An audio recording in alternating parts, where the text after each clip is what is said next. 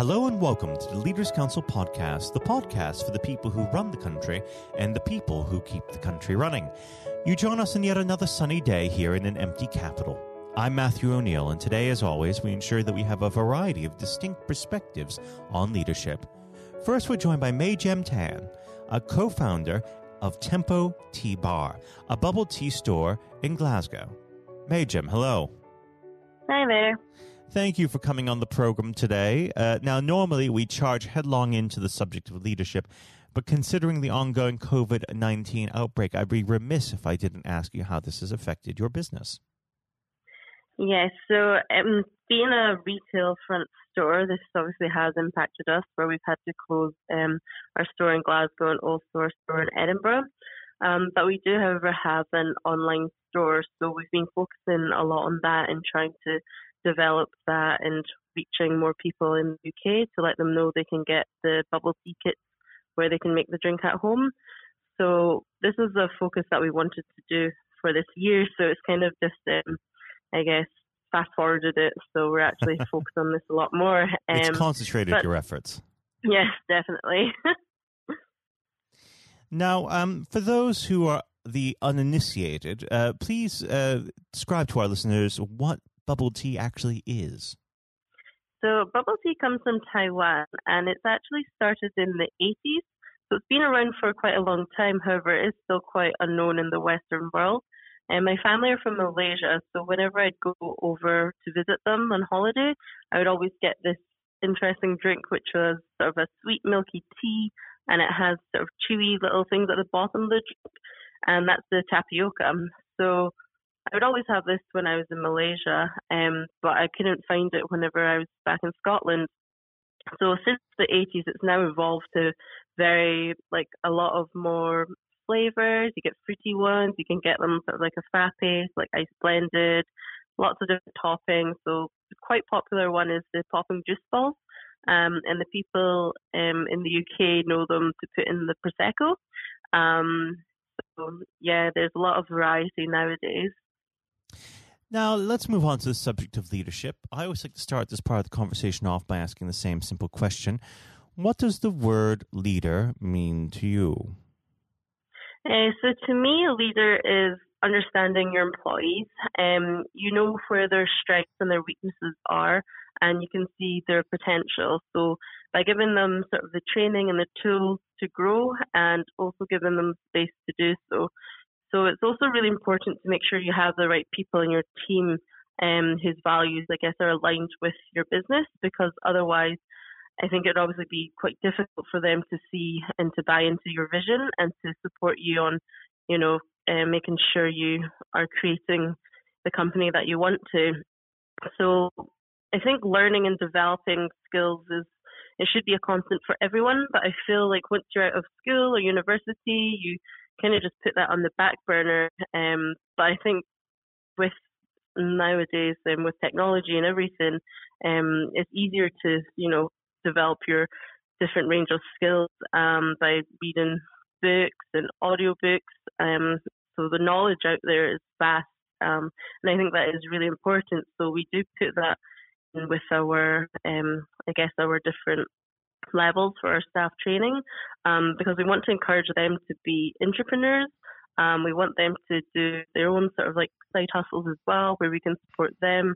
Because I just feel that that's sort of thing now. It's it's really important to try and I guess be your own person and do projects that mean something to you. And it is um, clear that you know small businesses are popping up everywhere, and it's great that people are actually you know, having the courage and to just fulfill their, well, to try and reach their dreams, really.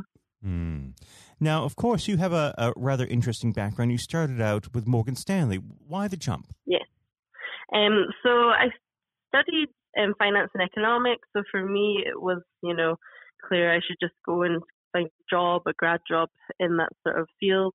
Um, so started at Morgan Stanley, but I realized it wasn't quite for me. Um, it was sort of just every day was kind of the same. I was behind a computer, but I'm much more sort of um, lively person. I like to interact with people, so I kind of felt like you know I wasn't really being true to myself and what I wanted to do. So I was speaking with like my family and my brothers, um, and just thinking like, you know, I'm not really happy. I, I was there for a year and a half, and you know, I figured if I was going to enjoy it, I should be enjoying it now. Um, so spoke with them. They're also interested in you know business and things. Um, so yeah, we just came up with at first our idea was frozen yogurt, but being in Scotland it's rather cold, so I think that would be a very good idea. Um, and then we were in London on a trip and we seen people with the bubble tea drink, and then it just sort of went from there. How interesting. Um, now, when we talk about your experience uh, in the uh, financial sector, did that uh, brand of leadership uh, translate to uh, your present enterprise? Um, so I kind of my type of leadership that I've developed was only really in the last couple of years, um, from just reading various books from you know the likes of Grant Cardone or Gary Vee, and also Tony Robbins. So from reading um, lots of different books, it was sort of pinpointed to me the sort of leadership that I would want to create for my business. Um, at Morgan Stanley, the leadership wasn't, they didn't really encourage you to, you know, read um, extra things, I guess, about your different uh, areas that you were mm. working with to understand the overall business. Um, I only really understood my team and what we done, but I didn't understand how it connected with everything else. Um, so sometimes I just really wasn't sure what I was doing with creating these reports because I didn't fully understand it. So obviously with um, my team, I'm really transparent on you know our finances, um, our marketing, everything because I want them to really understand each block that you know goes together to form a successful business. Um, and so that they're not confused and they know what's going on and they understand everything. So yeah. Now, um, unfortunately, our time together is starting to draw down. But before um, I let you go, what does the next 12 months have in store for Tempo Tea Bar? So I'm actually looking forward to the next 12 months. It is going to be a different world that we're going to be living in, um, but I'm always positive and looking for, you know, silver linings and things. So we'll definitely be focusing a lot more on online um, store. We've got quite a few collaborations coming up with other people who have food offerings. So we'll be combining our partnerships there and be able to do food as well as drink. Um, and we'd also be looking to just explore other collaborations because I feel working with other people and supporting everyone is definitely the way forward and helping one another. Um, it just means it just gives you more fulfillment in life if you're able to help other people. So definitely a lot more collaborations and things like that. Well, uh, MayGem, it's been an absolute pleasure having you on the program today. And of course, I'd love to have you back on the show when things get back to some semblance of normalcy. MayGem, thank you. Thank you. Bye. That was MayGem Tan, co founder of Tempo Tea Bar. And now, if you haven't heard it before, is my exclusive interview with our chairman, Lord Blunkett. Lord Blunkett, welcome. Thank you very much. It's very good to be with you. Um, well, of course, uh, nothing is being said uh, at the moment other than COVID 19, uh, which uh, we must touch on. Um, what would your message be to small businesses who are trying to keep going? Well, I think the last ones standing will be the ones that thrive when we get back to some sort of normality. So it's have confidence and courage obviously take advantage as far as you can of the government help. I think that Rishi Sunak, the Chancellor, has gone about as far as you could have expected. Mm-hmm. In the circumstances, there are obviously small businesses that fall between the cracks. Those who uh, don't have um, defined premises can't benefit from the business rate waiver, uh, have not really been able to demonstrate that they can uh, adhere to the PAYE for furloughing staff, and of course whether they can receive the the grant, 10,000 or 25,000. All, all, of those who can uh, are obviously able at least to benefit from that for the time being and look to the future. But I think the second thing to say, and they don't need me to tell them this as a politician who who did once do a business studies qualification, which is that it will be a different world, and being able mm. to hmm. think about how that world will look in a year's time and be creative about it and learn from not just what's happening to you at this moment in time, but to others around you and the sector that you're working in, that will be really important. Do you feel that the long term uh, effects of uh, the COVID 19 outbreak uh, will, in some ways, be positive uh, for British industry? Well, only in the sense that people are having to be creative, they're having to adjust and innovate. Therefore, they're thinking about more productive, if you like, greater productivity ways of delivering the same service or delivering the same products. And in that sense, I think we'll have temporarily at least very much higher unemployment than we've become used to, but we'll probably have a burst of productivity mm-hmm. which will help with the recovery. Whether it will help with the inequity of the way in which our economy is imbalanced, both between services and product productivity and, and the production of goods and services, I'm not sure. What we will need to try and do is to ensure that the geographic imbalance that exists is, as far as humanly possible, is dealt with by both uh, the entrepreneurship and innovation from the bottom up and targeted government help, which will still be needed. And we are now in the throes of the kind of borrowing that we saw back in 2008 to save the banking and economic system. We're, we're having to do that to save the whole of our productive business and mm-hmm. commerce. And I think that will have to be sustained for some time. Do you feel that people will take a second look at global supply chains in the wake of this outbreak? I think there's going to be much more creative ways of using local supply and linking up inside sectors much more effectively. And I hope that the Leaders' Council will be able to play a part in that in the sense that people who mm. have something in common, a synergy in terms of what they're delivering, whether it's a service or whether it's manufacturing or whatever, uh, will be able to see that there's a, a, a good outcome from n- knowing the sector better, linking with people, not just geographically, locally, but those in this country who may not have been on the radar in terms of what they produced for the supply chain.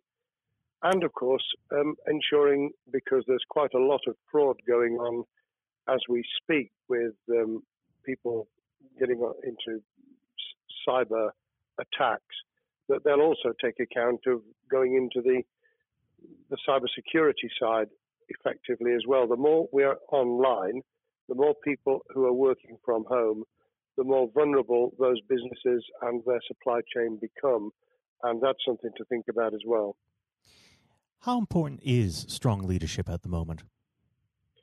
Well, I actually think that it's brought to the fore leadership in a whole range of areas from obviously government itself, and there's been ups and downs with the Prime Minister's uh, severe illness, but all the way through the public and private sector, people have, to use the jargon, stepped up, and they've shown uh, local, regional, national level the kind of leadership that Britain historically was very good at regrettably, we've not seen, seen the same on the international scene for mm. all kinds of reasons. Uh, but maybe we will in future. So I think out of this will come experience of people who have seen an opportunity to do good, as well as seen an opportunity to provide a good uh, a service or goods, uh, including, for instance, shortages uh, for the health and social care uh, system, um, the food chain, and the like. Uh, but also, I think, in terms of seeing the, the, synergy between the private and the voluntary sector and using people's uh, commitment to each other in a very positive way. I, am not sentimental about this. Things will revert. Mm-hmm. But actually, I think there's a, a kind of moment of moral judgment of people feeling that they've got a role to play outside the immediate survival that they're engaged in. And if we can hang on to a little bit of that social responsibility, that will be a very positive outcome. Absolutely. Now, what's your broad view of how the government is responding to this? Are you broadly supportive of their measures? Well, it may surprise people to hear that, that I have been very supportive. Of course, there's been legitimate criticisms about the speed of response on protective equipment and on issues relating to testing. But my own view is very similar to the challenge that was made to the Prime Minister of Italy when people said, Why didn't you close Italy down faster? And he said, A fortnight before we did it, I would have been considered to be a madman and nobody would have agreed to do it mm. if I'd tried to move too quickly. And I, I, think that's something that we need to reflect on here in the UK. We, we may have seen the signals elsewhere uh, across the world and taken them more seriously at the time. Hindsight is a wonderful thing, but as someone who's uh, had his life in uh, the opposite uh, political party to the, the present government, I think that with some hiccups and mistakes, they've not done a bad job in what has been incredibly difficult circumstances. And you're absolutely right. In a in a liberal uh, democracy that we live in, it's it's very difficult for people to swallow orders given to them from government. Um, well, the the UK and um, and the US, and to some extent to the Scandinavian countries, have a very different interest, uh, history and, and, therefore interest in maintaining the freedom to decide and the persuasion and mm. consent that's required. Uh, those countries that have experienced one way or another totalitarianism over the last century have a slightly different way of coming at this. Mm. I don't want to exaggerate it, but I think that that's why getting the balance right of getting people to go along with what you want them to do in their interests as well as the nation as a whole is a sensible, proportional balance. And I think we now need to adjust to the coming out of the crisis gradually, uh, readjusting to recovery uh, in the same way. Now, something you've mentioned recently on this balance is uh, the police overreach in the enforcement of the COVID 19 uh, structures that have been put in place. What have they done right, and where have they gone too far? Well, I think that they were interpreting what was not necessarily as clear advice as it might have been for all kinds of reasons, because people were feeling their way. I think what's come out of it has been uh, a demonstration by local police services in some parts of the country that they could get people to do what was needed without the heavy hand of drones overhead mm. or people being told that they you know shouldn't be walking in the street because this was all about self-isolation not incarceration it was about getting people not to pass the infection on to each other and therefore to provide distance rather than to make our lives a misery those police services that adopted that policing by consent and chivying people along did really well. Those who went over the top, I think, soon got a very substantial pushback. And one of the strengths of our democracy is that you could have that debate. People could say, I'm terribly sorry, we, we think the police force in our area has gone over the top. And that in itself is a constraint and uh, a readjustment. That, that's another strength of um, living in a country where you can have opinions and express them without actually being thought to be a fool. Now, of course, uh, the government has faced criticism uh, that they were slow to react, uh, and Boris Johnson wasn't present at the early COVID 19 COBRA meetings.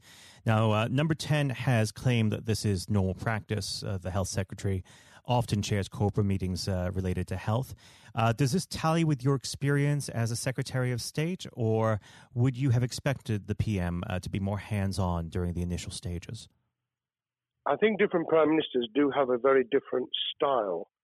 And Boris's style, which I think will now be considerably adjusted, was very swashbuckling. In some senses, delegating is a good thing, uh, as every leader of every business or public service knows. Those who try to pull too much into themselves end up with a massive bottleneck, uh, great uh, failure of trust and the inability of people to show what they're worth and to, to demonstrate their capability.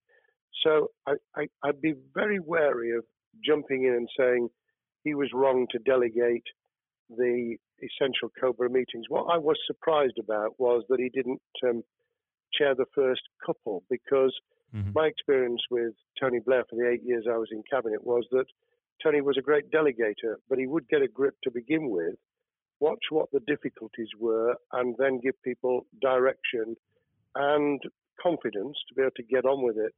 So looking back, I think Boris himself probably thinks, God, I wish I'd spotted the signals from elsewhere in the world more rapidly and I'd just been there. However, this also raises another issue. All of us in positions of leadership need good teams around us. Mm-hmm. I think after this is over, he will be assessing those who really did step up and those who demonstrated their inadequacy. I think we'll probably end up in a year's time with a much stronger cabinet than we have today. Well, absolutely. And of course, uh, we've seen a, a significant uh, drop in the visibility of uh, certain special advisors like Dominic Cummings uh, during this uh, entire period. So it'd be interesting to see how that pans out. Um, well, now- it's certainly readjusted the role of those behind the scenes with those who should be taking the decisions having received advice. Obviously, there's been a complete transformation in the profile of experts, if I might use that term, who'd previously been denigrated. Mm-hmm. Scientists, medics, people with behavioral science uh, understanding.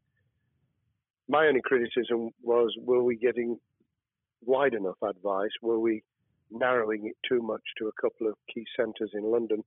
But that's because I've always been adverse to everything being London centric. I think there's great expertise, wisdom, experience out in the sticks, and uh, we should use it. Uh, rightly so. Um, now, was part, pandemic planning part of your time as a minister, particularly perhaps uh, when you were Home Secretary? Well, it was, but it was on the back of risk arising out of counter-terrorism measures. Right. Uh, I was the Home Secretary for three months when the attack took place in September 2001 on the World Trade Center and beyond we did an enormous amount of uh, scenario planning, both desktop and, and real. On the back of that, it was very heavily orientated to future developing terrorism risk. I certainly got involved with talking about pandemics. I remember being at a seminar in Edinburgh where the university there had done a lot of work itself on the issue of pandemics. And of course, we, we saw SARS and other things emerging. I, I think it would. People have criticised the government for not picking up the report from 2015, five years ago. I think that what happens is human nature kicks in. You deal with what you're immediately faced with. Mm. You you can you can sponsor reports, this is true of business planning, of course, as well, and scenario planning for what business continuity will look like, recovery plans for business, what will happen if um, there's a cyber attack, what happens if there's an energy sh- uh, shutdown. Um, these kind of things you, you can look at, but you're immediately turning your eyes to what's in front of you.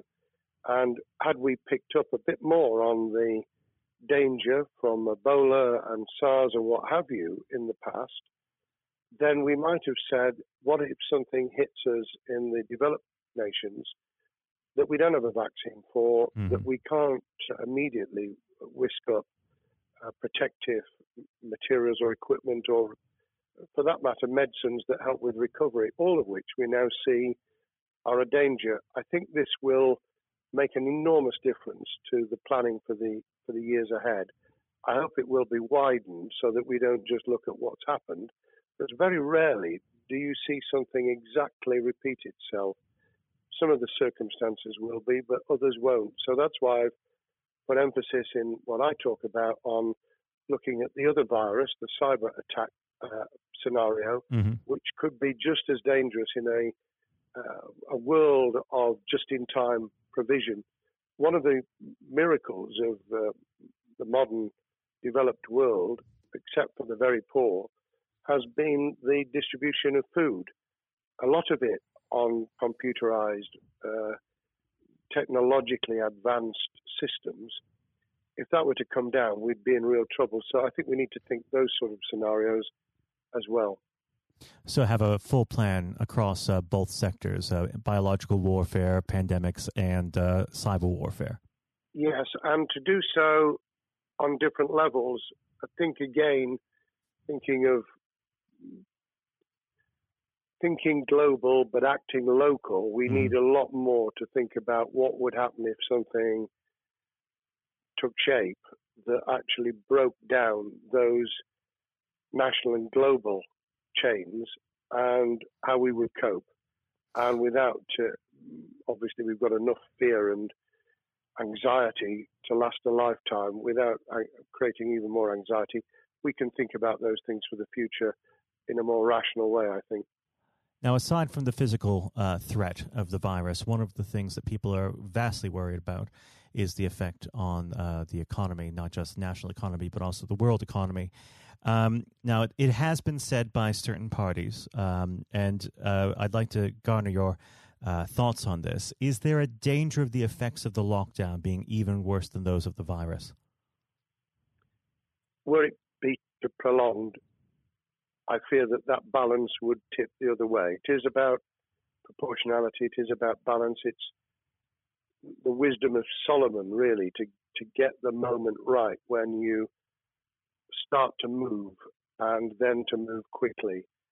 There's no doubt whatsoever that we are stocking up, not just on the economic and employment front, which will be devastating enough, but on the health and social well-being front, enormous challenges, and they will need careful handling because there's a lot of people whose lives, for a variety of reasons, are at risk in the future on a scale that we've been dealing with over the, the um, immediate handling of the pandemic, concentrating really hard on those affected by COVID 19, those sadly who have died or been seriously incapacitated, that will roll over into the economic, the social, the mental health, and cultural well being of the nation. And that will need all of us to pull together as well.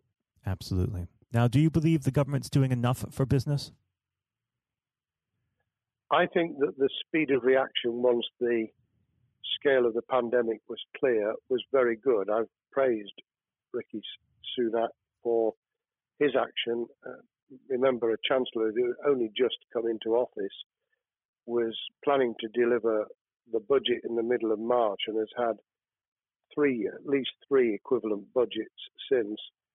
I think he's handled it very well. Understandably worried now about what we're doing to our economy. The level of borrowing is sustainable because of low interest rates, but it reaches a point, of course, where it tips over so that you can't then do the kind of structural investment requirements that the government were laying out before and in the March budget.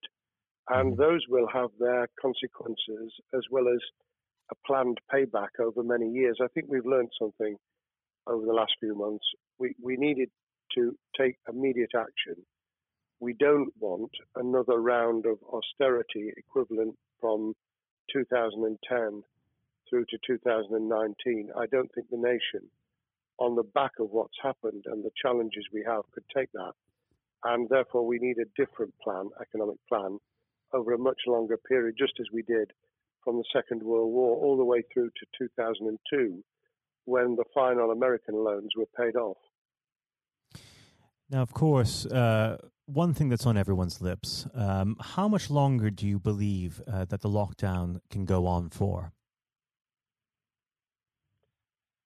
I believe that we need to be substantially back in action as an economy in June this obviously is led in terms of places where people would meet in large numbers, having to uh, adjust to the fact that it will be longer for them. And sadly, that will involve business closures. It's why the Chancellor extended the furlough scheme to the end of June.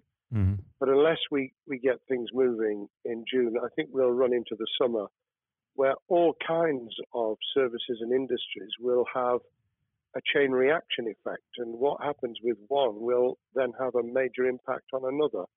And then you get the skittle effect where things get knocked down that you hadn't perceived were going to be affected. So I very much, if I were in government, and I always think of things in that context, what would I do if I were in government? I would be on the side from the second week in May on the side of the Hawks in terms of saying we've got to start moving and we've got to do so with the collaboration and cooperation of the public who have got the message, who did behave, who responded magnificently. Let's try and get back, perhaps, you know, doing things differently for a time, but substantially getting back to business as usual. And unless we do that, then those areas that can't and wouldn't expect to be back in action immediately get pushed further into the middle of the year and the autumn, and then they become unsustainable. Now, of course, um, one of the other major developments we've had recently are the changes in the uh, the Labour Party. So, if we could just uh, speak on the Labour Party for uh, a while. Um, this might sound like uh, an obvious question, but uh, how does uh, Keir differ from Mr. Corbyn? Well, I'm biased because I believe the Labour Party um, has come out of four and a half years of a black hole of a nightmare, mm. uh, where it neither represented a, a, a uh, credible opposition nor uh, an electable government, and the combination was to let those who supported the Labour Party and needed some of its policies uh, let them down very badly. Sir Keir Starmer both is a highly intelligent uh, professional lawyer who, as Director of Public Prosecutions, led the service well, uh, had to take difficult decisions at a time of austerity, understands the world beyond Labour members, but has been able to do business with those who originally supported Jeremy Corbyn mm-hmm. and was able to command support from them. His creation of a balanced shadow ministerial team has been very encouraging. Um, I, I, supported Lisa Nandy, who he's made shadow foreign secretary, because I thought she understood the north of England and um, the uh, the disaffected uh, Labour former Labour voters. But I believe that Keir has taken on board those who have something really sensible to offer and I believe he will be both a, a great leader of the opposition. More importantly, he will then present himself as a credible alternative prime minister. And all governments need an alternative government at their shoulder. Mm. Uh, it was true of us from 97, and it took the Conservatives some time to recover and to get to that position, but they did, and the Labour Party will, and that's crucial for our democracy. All of us need to understand and appreciate that a living, breathing, functioning democracy requires uh, a credible, confident, and uh, in many ways uh, supportable opposition, as well as a government that we clearly want to do well because none of us want, as we didn't with the COVID crisis, none of us want the government to fail.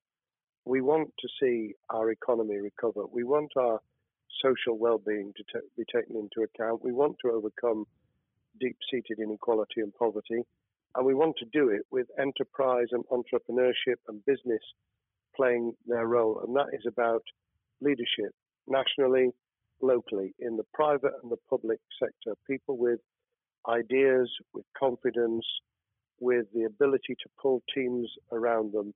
Above all, to have some idea of what it is they want to achieve and a very good idea as to how to achieve it. Now, of course, one of the biggest problems Sir Keir is facing will be tackling the party's anti Semitism problem. Uh, there has been a recent internal report that has been quite damning. Uh, what's your response uh, to that report, and what does Sir Keir need to do in response?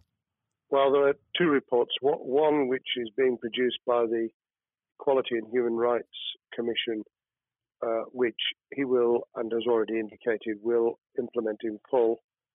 The second was a leaked report put together by the supporters of Jeremy Corbyn, 800 pages of private uh, interchanges on social media, which he has, uh, Keir Starmer, set up an investigation to identify uh, who did it, who leaked it, what the content was, does it have any salience and lessons for us, and where necessary, action will be taken.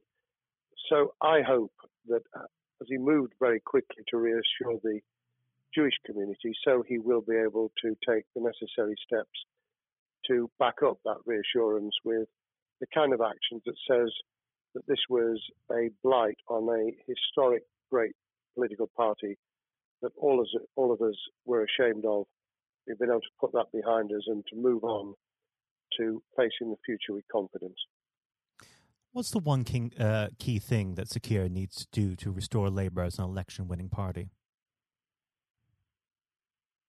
I think Keir Starmer's major challenge is to convince sceptical voters that Labour has not only reverted to a party that they can support because they can see it acting, developing, presenting as a credible alternative government, mm-hmm.